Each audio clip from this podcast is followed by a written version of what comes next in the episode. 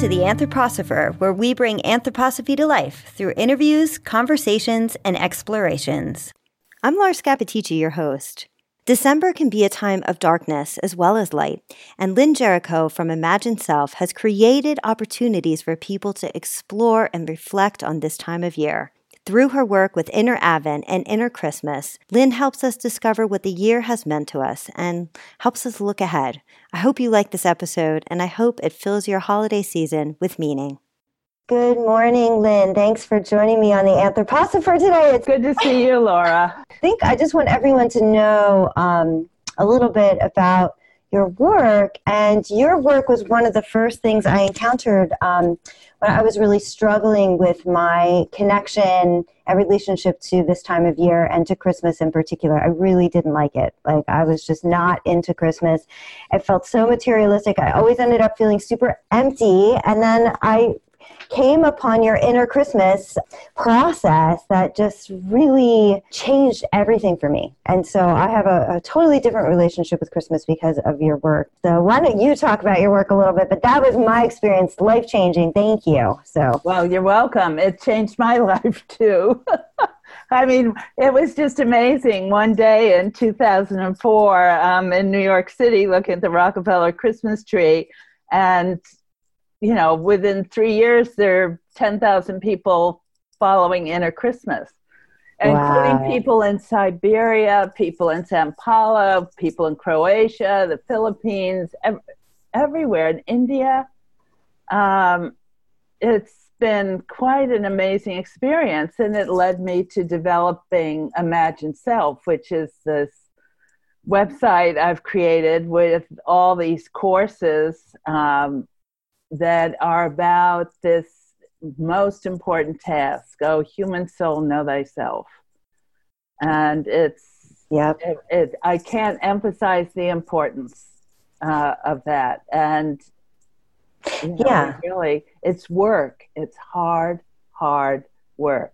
And it begins with self-compassion.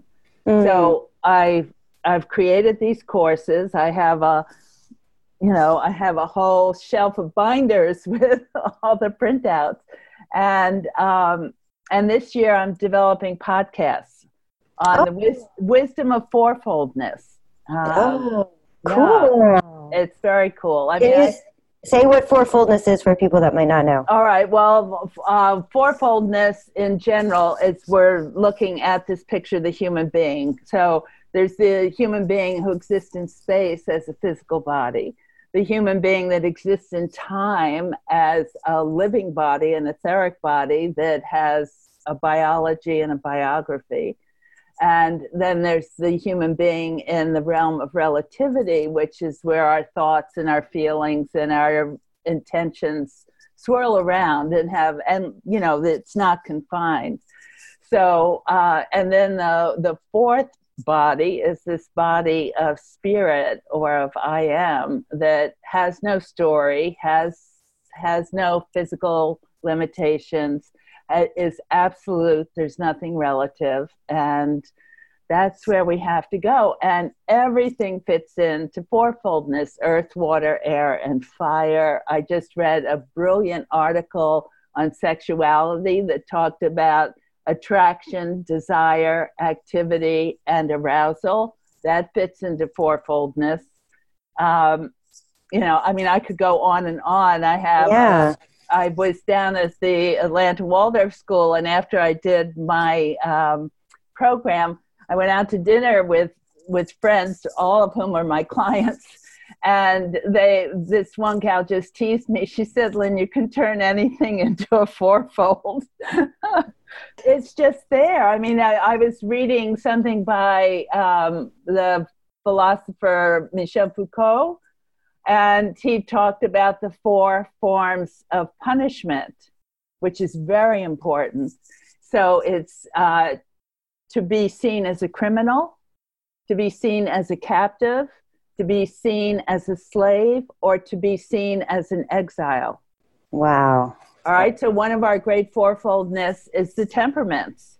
Mm-hmm. So the last thing a phlegmatic wants to be seen as is a criminal. Mm-hmm. The last thing a sanguine wants to be is a captive. The last thing a choleric wants to be is a slave. And the last thing a melancholic wants to be is an exile.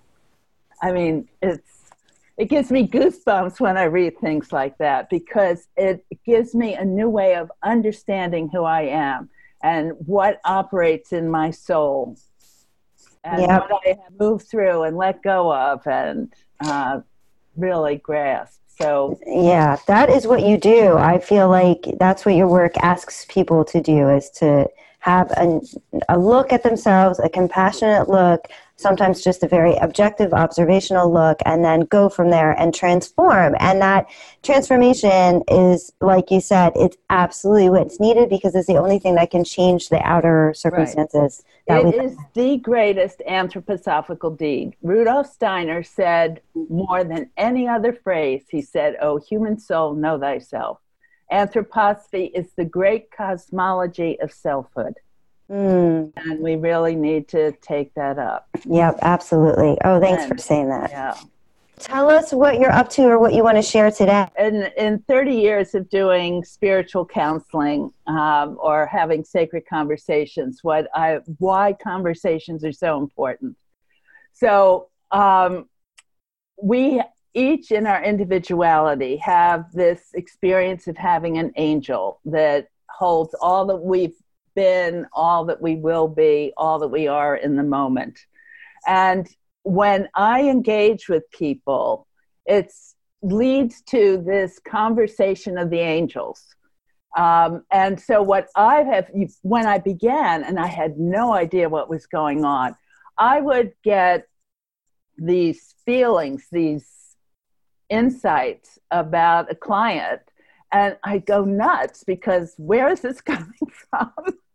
And am I just projecting? Am I whatever? And yet somehow I always would say it out loud to my client.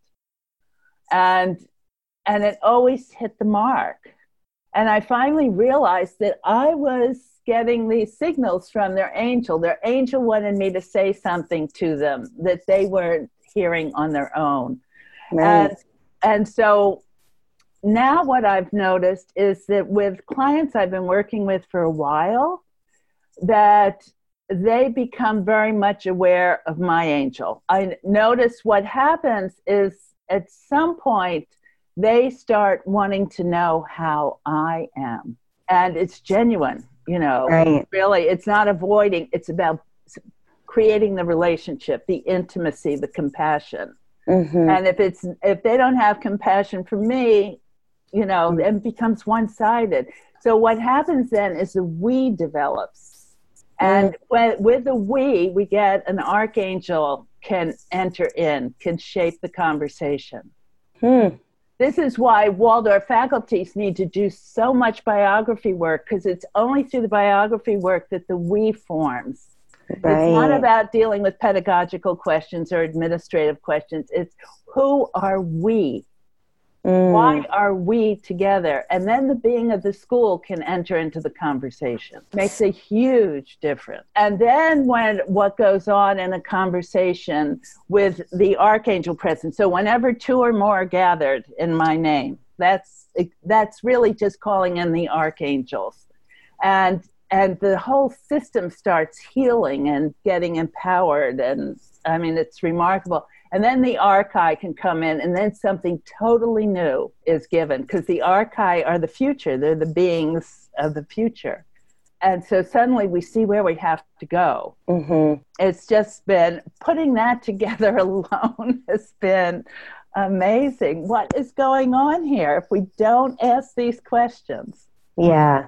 Wow. And if we don't do the work together, the things that need to come in that would only come in between two people or a group of people won't come. Right. Yeah. That's right. so amazing. Mm-hmm. It's not how much Steiner have you read, how well can you articulate what Steiner said. It's nothing like that. It's all really just being open. The spiritual world only understands questions. They mm-hmm. don't want answers. And I was just reading Steiner in 4 lectures he gave in 1914 called Human and Cosmic Thought. And it's where I first experienced 12 points of view, because he talks about that, which is what I bring to the Holy Nights and Inner Christmas. And he said, people think they're thinking, but they're really just playing with familiar words and phrases. And this is very much in the realm, he says, in the realm of the spirits of form. But real thinking takes place when there's flow, it's fluid, there's movement, it's the spirits of movement or the dynamis. And so it's not studying Steiner. And we have brilliant, brilliant people who are masters in the realm of the spirits of form. They can articulate Steiner so exquisitely. And then there are the people that have this fluid thinking that sound a little weird and a little crazy, but they hit the mark.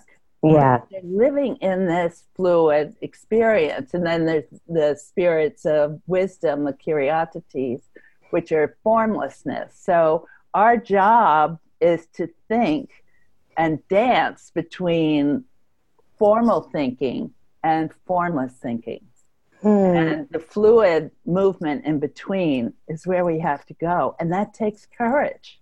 And that takes trusting yourself. It takes not being afraid of screwing up and looking like you're crazy. Mm-hmm. Right, and that's what's needed for the new to emerge. And I feel like I think there'll be some people listening that'll be like, I don't know what angel she's talking about here, but what I can relate to is like this concept of that new forms are needed, and that people are pushing up against things that are fixed and trying to break them down. And so I heard you just talk about that whole cycle that happens from the spiritual perspective, and that there are actually these like sort of, if you choose to go there, helpful beings that can make that go forward. There. Mm-hmm. Yeah. So wow, awesome. And it's wonderful once we get into applying anthroposophy to seeing it everywhere. It makes such a difference. I was talking with a friend of mine in Germany yesterday via our wonderful internet, and I was telling him how the previous night I have a little study group here, and somebody was talking about the horrific dangers of 5G and, the fact that we've got these things in our ears right now.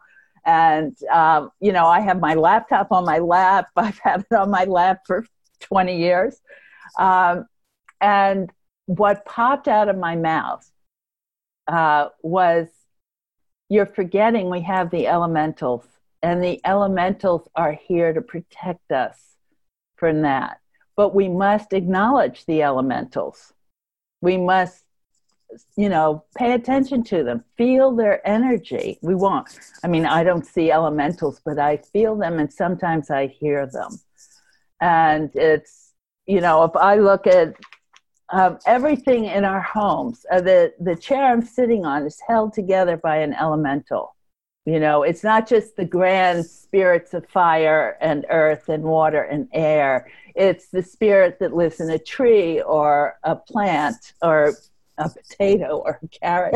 But it's also the spirits that dwell in our home, in our objects, in what man is making. And they're very close to us, but they need us to give them moral consciousness, because they don't know what to do and they get nasty very easily. This is why people are loving Marie Kondo. It's decluttering. It's that suddenly, energetically, the elementals have transformed.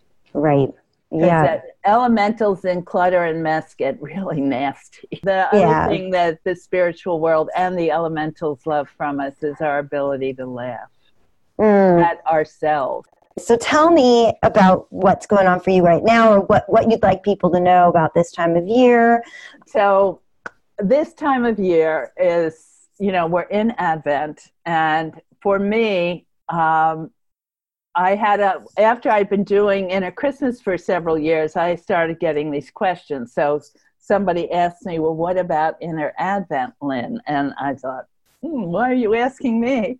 And then I thought, wow, this is a great question. Let's explore it. And so I started thinking about Advent, and not just from the way the church defined Advent as 4 Sundays, but as Advent as a season of the soul in the cycle of the year. So Advent is what leads up to Christmas and the Holy Nights.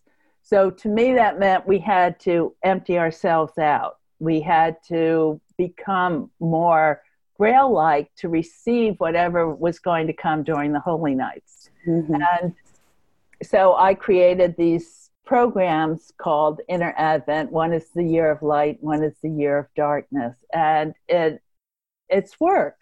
You know, you have to pay attention. And you have to think in new ways about yourself. But if it's a practice, it leads to inner development. If it's a one-time thing, you'll get something out of it, but it really needs to be a yearly rhythm that every year at Advent, whether you use my courses or you do something on your own, to empty out your soul. I mean, Steiner talked about the daily Rookshaw, the backwards review of the day. This is a backwards review of your year and a letting go. Mm. So you're cleansing, you're emptying out so that you can receive what incredible richness comes through the Holy Nights. Now there's several ways to deal with the Holy Nights. Some people do it astrologically.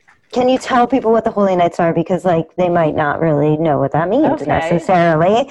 And it's kind of specific. I haven't heard a lot of people outside Anthroposophy talk about the Holy Nights. Right. So the Holy Nights, and it's really interesting because it's what do we do with this period of time? It's not just what is it, but it begins with knowing what happens. So the idea is that between Christmas and Epiphany, between December 25th and January 6th, there are 12 nights during which the veils that separate spiritual consciousness from earthly consciousness, the spiritual world from the earthly world, lift.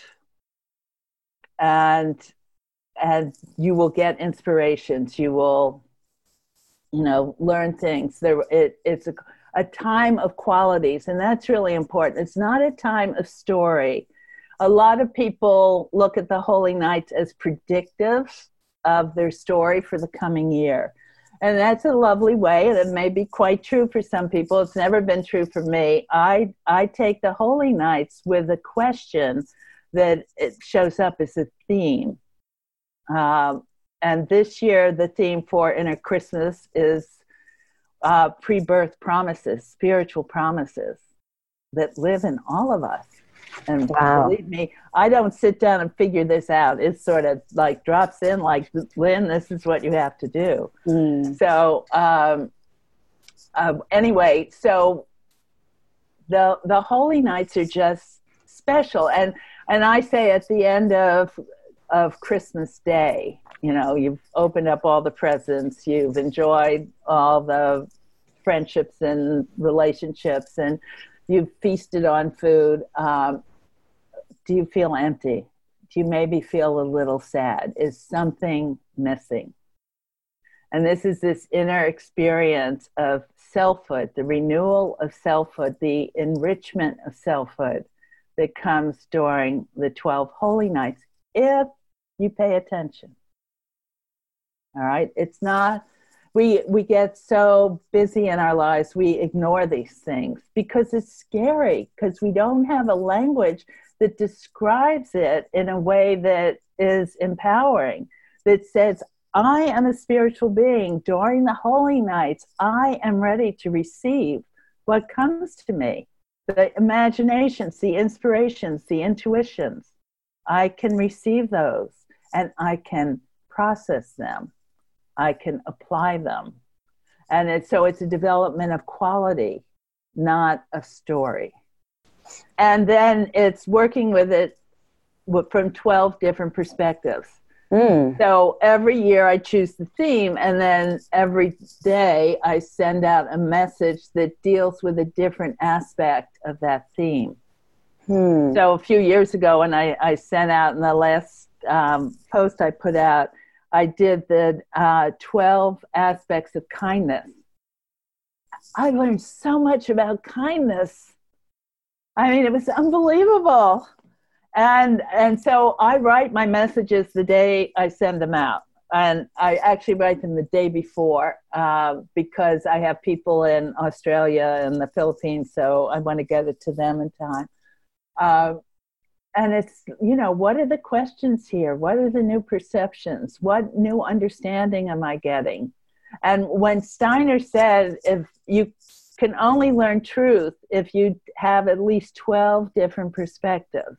With the Holy Nights, and it's amazing. This is my 16th year of doing it.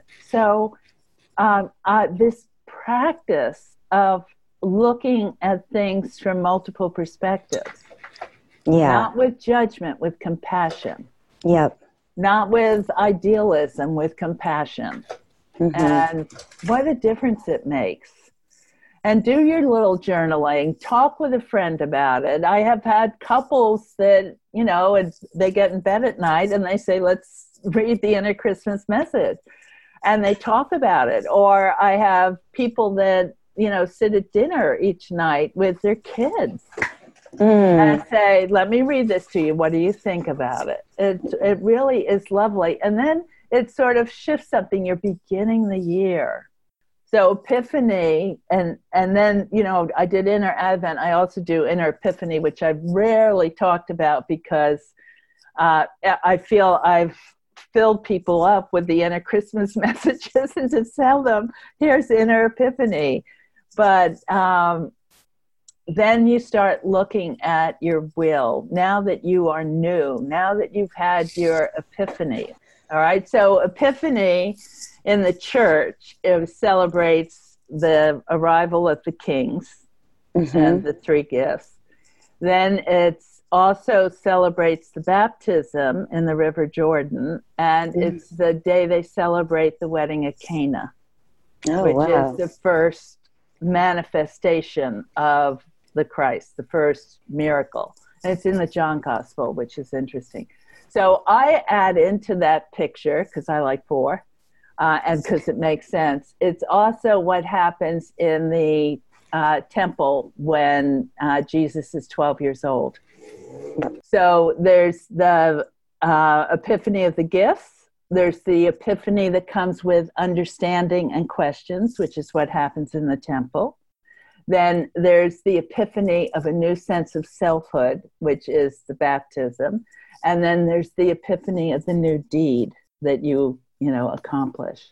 That's so cool. Oh. This must be so fun. I mean, what an amazing thing for 16 years to be sort of developing these different connections and then offering people an opportunity to reflect in this way. So I didn't know about the Inner Epiphany. Inner Epiphany is, I'm going to be sending out a message about it next week so people can sign up for it. But it's really, I mean, maybe partly I haven't promoted it because it was so stunning to experience what the questions. Like, what are four levels of baptism? You know, and there are four gestures of baptism. The one that makes us part of our family, so we're baptized into the belief system of the family. So that's infancy. Then there's the Christian churches that baptize around the age of 12, and that's baptizing into a realm of worship because they're old enough to understand. And then we move into psychological baptism, which is forming, you know, like people who were raised Christian and suddenly they start working with Buddhism. And then this real baptism into love, which is this higher gesture that is compassion, it's individuality. It's not a baptism that says you belong. And I go into the history of what was really going on with John the Baptist and what the experience was and who were these individuals that witnessed the baptism in the River Jordan. Right. Who are the witnesses? Yes. Interesting. Yeah. Yeah, I've never thought about that perspective. I hadn't either until, you know.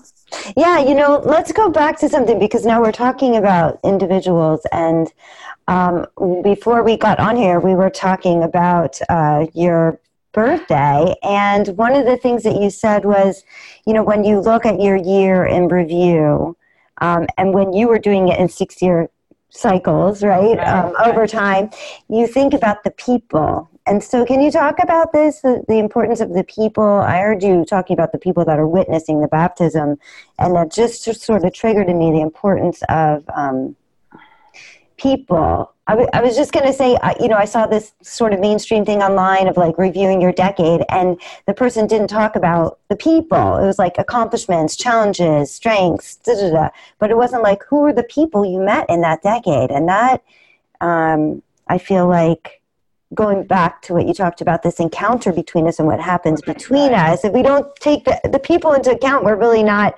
being grateful to what came in a way.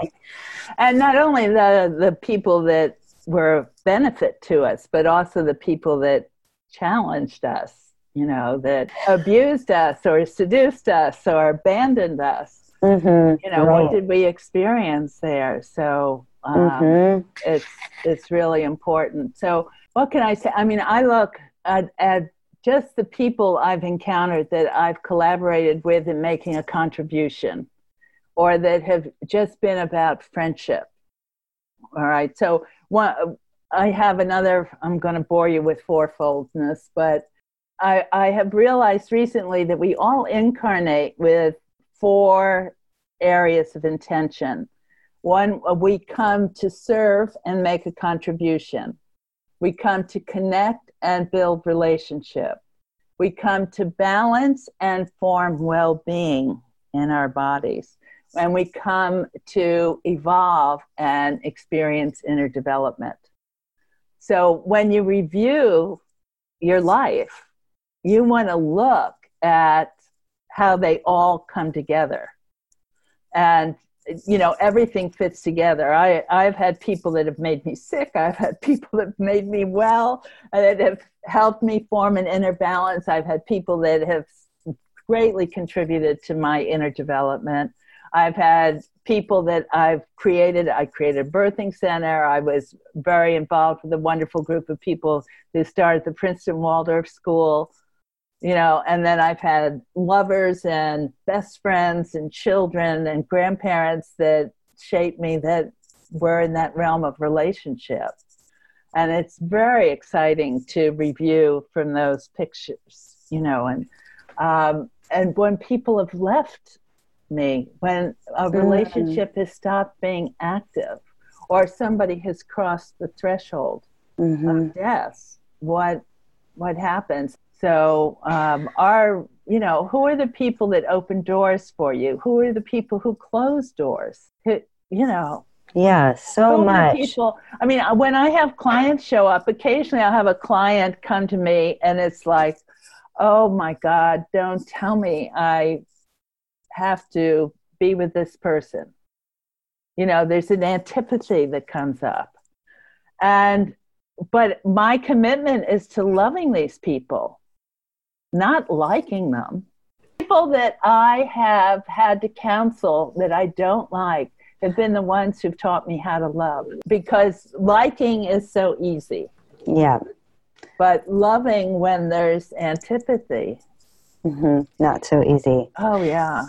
Okay, so let's say I was like, I'm a little late, but I join your Inner Advent class. And what am I going to experience as it relates to this kind of reflection? Because I would imagine if I'm going back, if I'm doing the year in review now, the people would be a part of it. But what else would be a part of it? Can you tell me more? All right, well, the first task, and right now there are 2 Inner Advents that I offer. And they've got audios and worksheets and slides and, you know, a discussion forum. And one is on the inner year of light, which is more of our soul, reviewing our thoughts, our feelings, and our deeds. But before we go there, we build the context for the year. So we look at world events, and everybody this year has, everybody's been impacted by world events. Then there's looking at your finances. Money is always a big thing. Your work, what's happened in work, what's happened in your health. I had cataract surgery this year, a big change. And then, culture life. What books did you read? What movies did you see? They impact us. What are you watching on Netflix or, Amazon Prime? I mean, who hasn't been impacted by The Crown to experience the loneliness of privilege? And to see this woman who's been a major fixture throughout our entire lives. I mean, it's fascinating. And how do we reflect on that? What do we feel? So that's part of the year in review. What is the context that have shaped our thoughts, our feelings, and our deeds? Nice. And then ideally you go backwards, what were my thoughts, feelings, and deeds in the fall? What were they in the summer? What were they in the spring? And then last winter. So, ideally you're journaling about all of this throughout the year. So you can just go back to your journal or your calendar. What did I accomplish? And then you look at what new truth, what new beauty, what new goodness did I experience because of my thinking, feeling, and willing? And then how did I experience greater freedom and greater love? Wow. All right. That's what we're here to experience. Right. That's it, right? You bet. And so that, and then what am I mourning? Or grieving? What am I celebrating?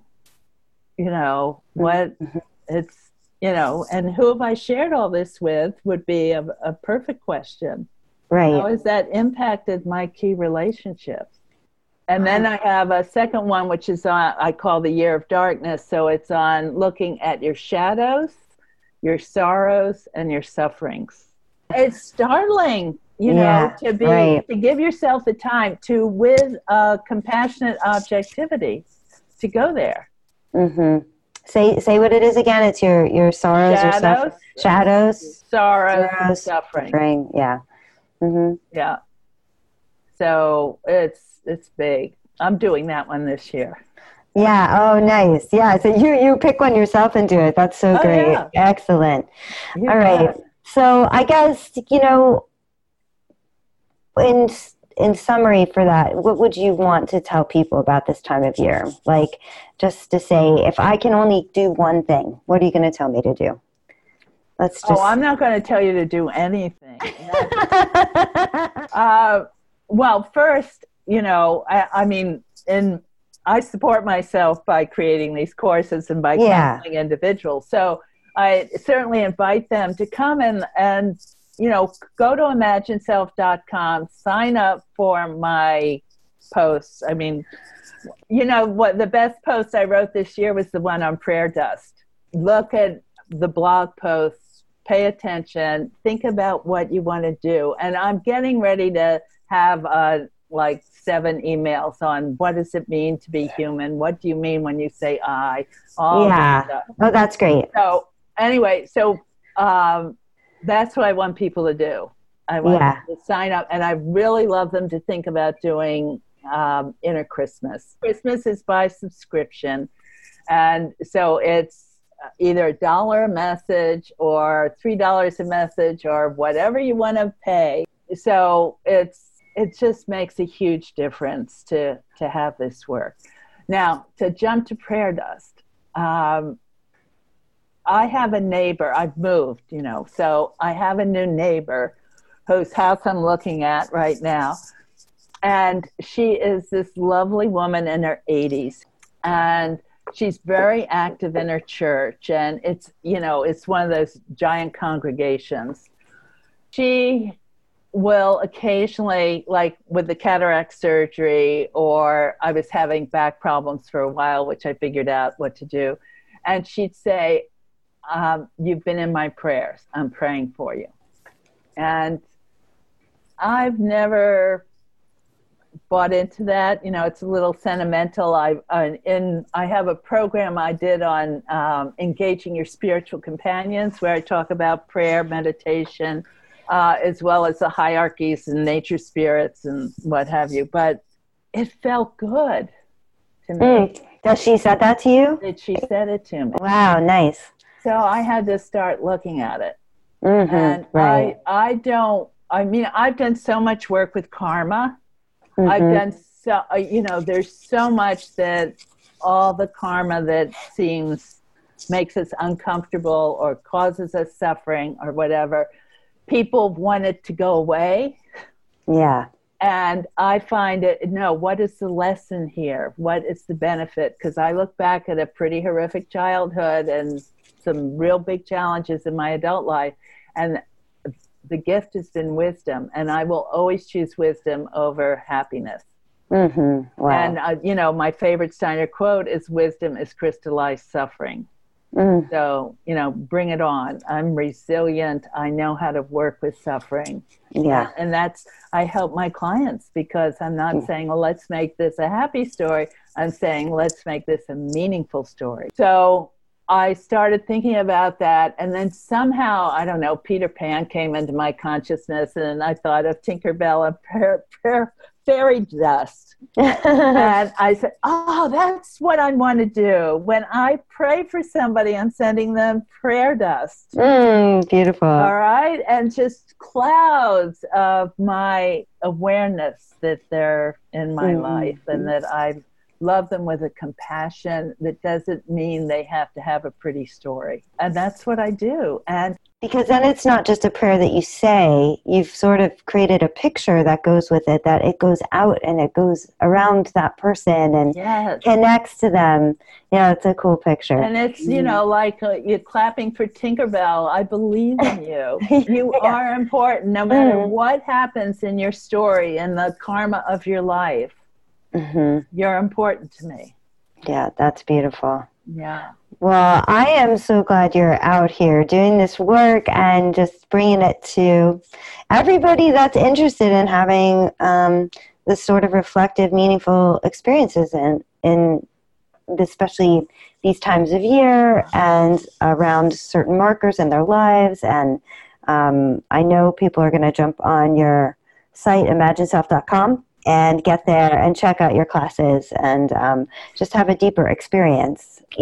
There's a lot of going out into the world right now because we're busy and we're shopping and there's parties, but it's really important to go inward and have that balance happening. Yes. I feel like I miss something if I don't sort of echo what's happening in nature, which is, the seed is underground. It needs that time. Right. Yeah. It needs that time so it can grow. And so I need to kind of go underground. I need to go underground too. And you need to work with your kids on having some experience of that too. Yeah, that's true. So they have it then in their own life rhythm as they, they've experienced that. It's not just a time of party. It's a time of quiet. Time of candles. Yeah. Reflection. Candles, that's great. Yeah. Okay, well, it's been so nice to talk to you. Is there anything that you didn't get to say that you wanted to share about? Oh, God. I mean, I could talk for hours, I should probably just make an appointment. All right. Okay, bye-bye. Bye, Lynn. Thank you.